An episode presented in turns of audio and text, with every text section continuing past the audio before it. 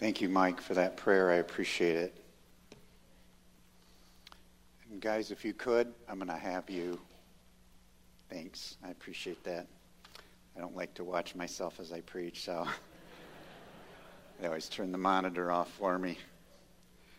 Well, I have been gone on sabbatical, and I am glad to be back. Uh, it was a wonderful time. It really was. And for those of you who may be visiting with us this morning, um, or maybe you're watching on live stream and you're not part of our church family, I was on a 10 week sabbatical.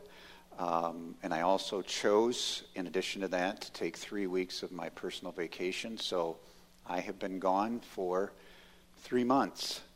And uh, I've never done anything like this before. It was new, it was different.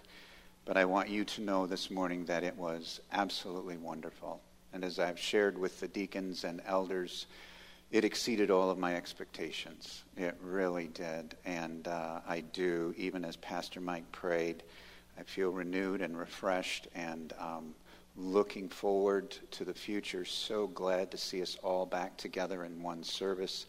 What a blessing, what a delight.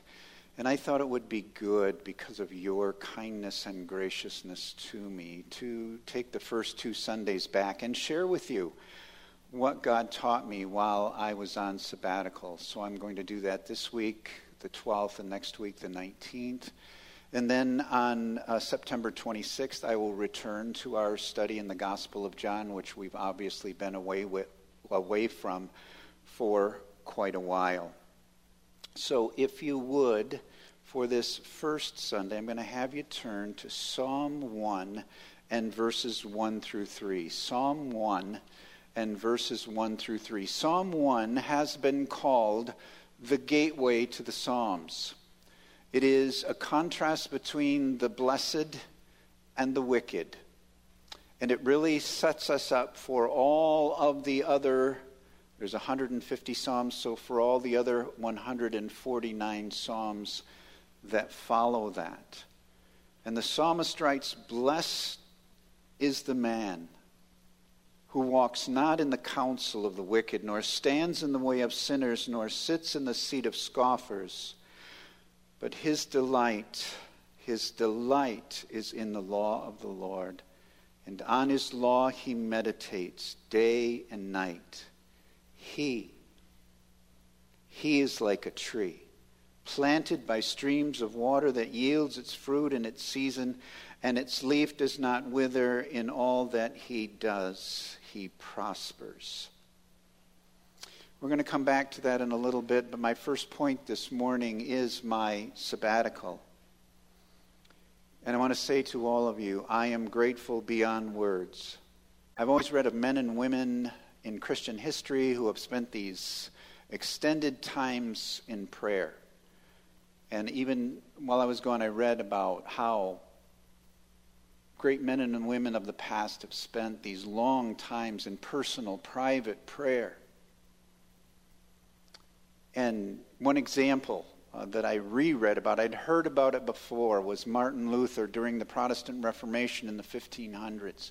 It was said of Martin Luther that he would spend two hours every day in prayer. Every morning, before he would do anything else, he would spend two hours in prayer. And he believed that was where he was able to gain the power to do what he did. And he did this with, with an extensive writing and preaching schedule that he kept, constantly being persecuted. And it's that personal, private prayer that he believes changed his life. And I thought, and I could give many other examples, but I've always thought, I'd, I'd like to do that. I wonder what that would be like. And so, at least to some degree, I was able to experience that. I'm going to come back to that in just a little bit, but I want to say something else first. I would like all of you to consider the possibility of having sabbatical times in your life. Times where you are alone with God for long periods of time. I believe that you can do it. Times where you set aside, you plan, you schedule, where you are going to be alone with God, whether you need to get away somewhere or do it at your home or whatever you do, that you spend extra, special, extended times alone with God.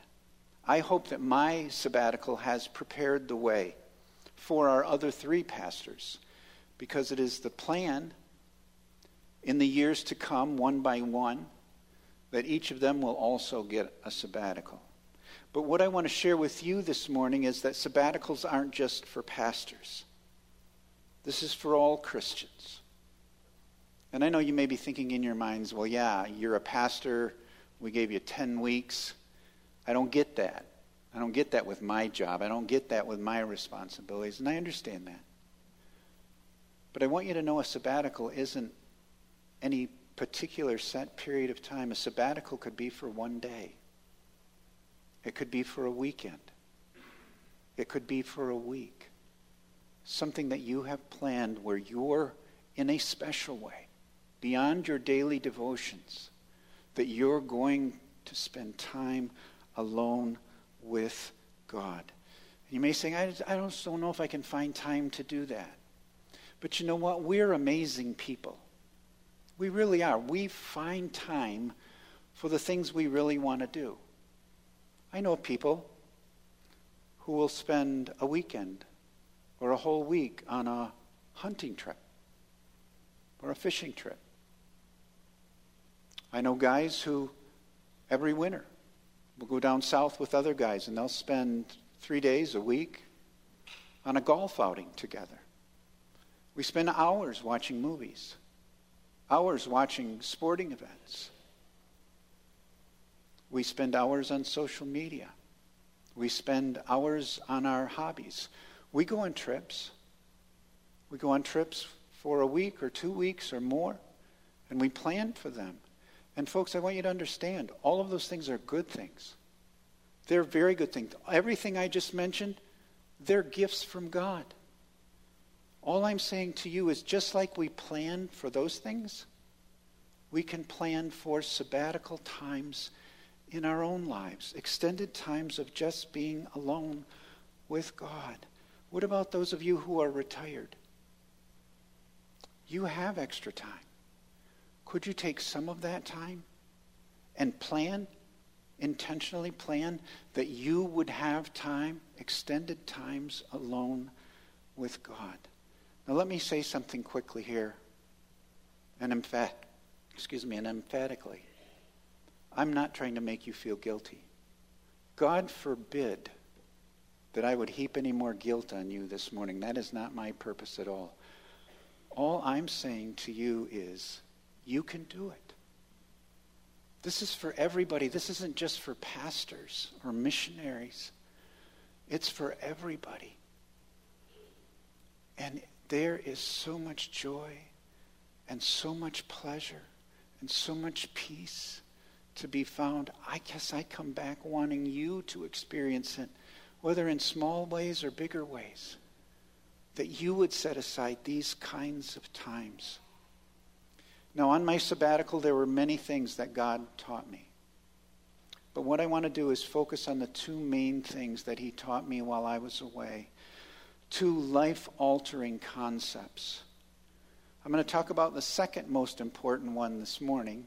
And next week, next Sunday morning, because I'll have a little more time because we have communion this morning, I want to talk to you about the most important thing that God taught me while I was on sabbatical. And so, our second point this morning is the second most important thing that God taught me while I was away, and that is extended time in prayer. God taught me that slow, careful, biblical meditation is the key to spending long periods of time in prayer. It is taking short sections of Scripture and meditating on them, praying those words to God, using those words to form our prayers to God I believe that's the key to spending extra special long periods of time in prayer. In Psalm 1, it says, Blessed is that man, that woman, who walks not in the counsel of the wicked, nor stands in the way of sinners, nor sits in the seat of scoffers, but his delight, her delight is in the law of the Lord. Now, watch this. And on his law he meditates day and night. He, she, is like a tree planted by streams of water that yields its fruit in its season, and its leaf does not wither. In all that he does, he prospers. We are taught throughout Scripture to meditate all day long on the Word of God, to meditate day and night. And have you ever wondered, how do we do that? Sometimes I think we take those sections of Scripture and treat them as if they're allegorical or symbolic. Yeah, symbolically we're supposed to like meditate on God's word all day, but no, it's, it means it literally. We're to be meditating on God's word all day long. In Joshua chapter 1 and verse 8, Moses has died. God comes to Joshua and at the very beginning of his ministry, this is what God says to him Do not let this book of the law depart from your mouth.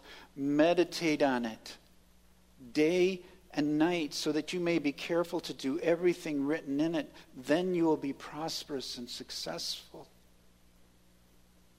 Meditate on it day and night. And if you're not convinced that we are called to meditate on God's word day and night, Read Psalm 119.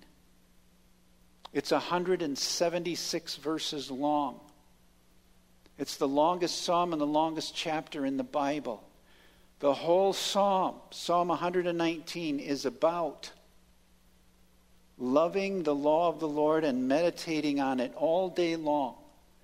My favorite section, and one of the sections I used for biblical meditation and prayer was Psalm 119, verses 97 through, 90, through 99.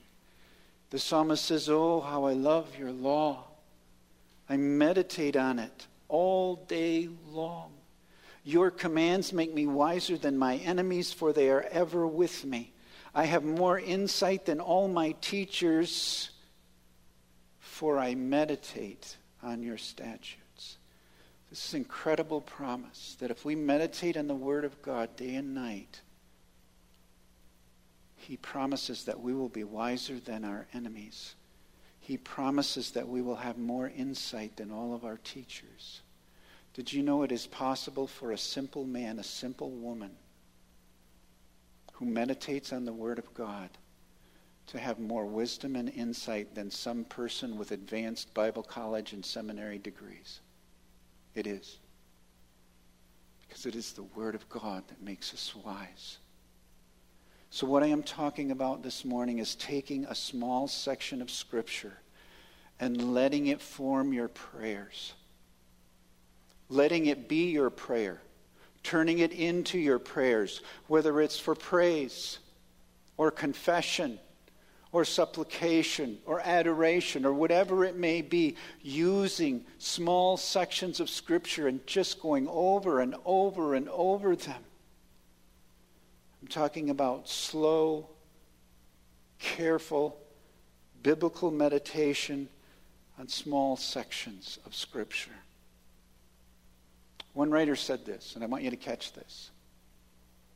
It's not going to be on the screen. But he said, Why would we use our fragile human words when we can pray divine words of God? Just when you think about that, why would we use our fragile, kind of pick it out of the air words when we can pray to God his very divine words?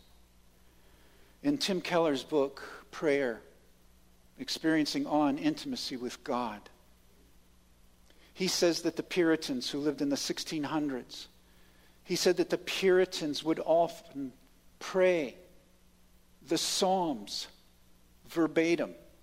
Sometimes they would pray the Psalms and turn them into prayers. And other times he said they would just pray them. They would just pray the Psalms word for word. They would just pray those Psalms unto the Lord. You can do that. It's a beautiful thing. You might want to pick out 20 or 25 of your favorite Psalms. And over a period of days and weeks and months and years, just take sections of those and make them your prayers unto the Lord. Back in 2015, some of you may remember that I did a whole series of sermons on the prayers of the Apostle Paul. You can take Paul's prayers and make them your prayers. Pray those prayers. You can literally use the words that Paul prays and pray them unto the Lord. Did you know we are commanded multiple times in the Bible to pray always? Have you ever wondered, how do I do that? For example, these aren't going to be on the screen. Many of you know them well, but Ephesians 6:18 and pray in the spirit on all occasions with all kinds of prayers and requests. And with this in mind, be alert and always keep on praying for all the saints. Do you know where that verse is found? At the end of the armor of God. It kind of encompasses all the armor of God. Colossians 4 2, devote yourselves to prayer, being watchful and thankful. 1 Thessalonians 5 17 and 18, pray continually in all, excuse me, give thanks in all circumstances. For this is God's will for you in Christ Jesus. Philippians 4 6. Do not be anxious about anything, but in everything, by prayer and petition with thanksgiving, present your requests to God. How do we do that? You see, the Bible. I believe biblical meditation is a key to living out those commands of Scripture. The Bible is filled with small sections that can bring a renewed life and power and power to our prayers. Donald Whitney is a man who has been a professor at two different major Christian seminaries. And his specific area of teaching has been biblical spirituality, biblical formation. He teaches on the spiritual disciplines. He's done this for most of his adult life. And in his book, Spiritual Disciplines for the Christian Life, he writes this, and this is about biblical meditation. He says this This is one of the most compelling concepts on prayer I've ever learned. Here is the simple but extraordinarily powerful truth Meditation is the missing link between Bible intake and prayer. Too often disjointed, the two should be united. Think of what he's saying. Here's the powerful truth meditation is the missing link between Bible intake and prayer. Folks, too often we have Bible reading over here and we have prayer over here. And we think if I'm reading the Bible, I, I'm reading the Bible. I can't pray that because that's just the words of the Bible, and we've got to get past that. They are beautifully, wonderfully meant to be fused together, informing our prayers. You know, as I was thinking through this on sabbatical, all of a sudden I thought back, hadn't thought about it for a long time, thought back on a book I'd read 15 years ago. And the name of the book was Hudson Taylor's Spiritual Secret. Hudson Taylor was a great missionary to inland China in the late 1800s. And I remembered. He said way back then, or when I read the book, that biblical meditation was the key to his whole life. He would be alone in his tent, his little hut, and he would take a small section of Scripture, just go over it and over it, and pray it unto the Lord and pray it unto the Lord. Tim Keller, in the book I mentioned earlier, he says the ordinary way for getting deeper spiritually into prayer is through meditation on Scripture. If we pray without meditation, writes Edmund Clowney, our communion with God becomes poor and distant. Meditation, then, is what gives you stability, peace, and courage in times of great difficulty, adversity, and upheaval. Real meditation, then, does not merely make us feel close to God, but changes our life. I experience that. It's not just to feel close to God, it changes our lives. Tim Keller, in his book, uses three examples from Christian history Augustine, Martin Luther, and John Calvin. And he said these men were masters at biblical meditation. If you want to know the power behind their lives, it lies in biblical meditation. John Piper, in an article that I read about how to read the Bible for life change, says this You've got to slow down. You've got to meditate. You've got to ask, what does it mean? How does it relate to my life? How does it relate to the other parts of Scripture? And all the while, praying, oh, make a difference. Make a difference in my life. I think this reminds us of the importance of Scripture memorization. Now, you can just have your Bible open and read prayers unto the Lord. Read Scripture as prayer unto the Lord. But I'll tell you, when you memorize sections of Scripture, then you have it with you wherever you go. So I once again commend to you the importance of the spiritual discipline of Scripture memorization. Now, again, when I say being alone with God, I'm not talking about reading a good book, a good Christian book, as wonderful as that is. I'm not talking about watching a good Christian movie. I'm talking about spending time alone with God in prayer. And you know, when you think about spending extended times alone with God, sometimes it scares us because we think, what do I do? What do I say? And that's the whole purpose of this message. Open your Bibles and pray the Bible unto the author of the Bible. Now, as I mentioned, next week, I want to share with you the most important lesson I learned while on sabbatical, but this is going to flow right into it.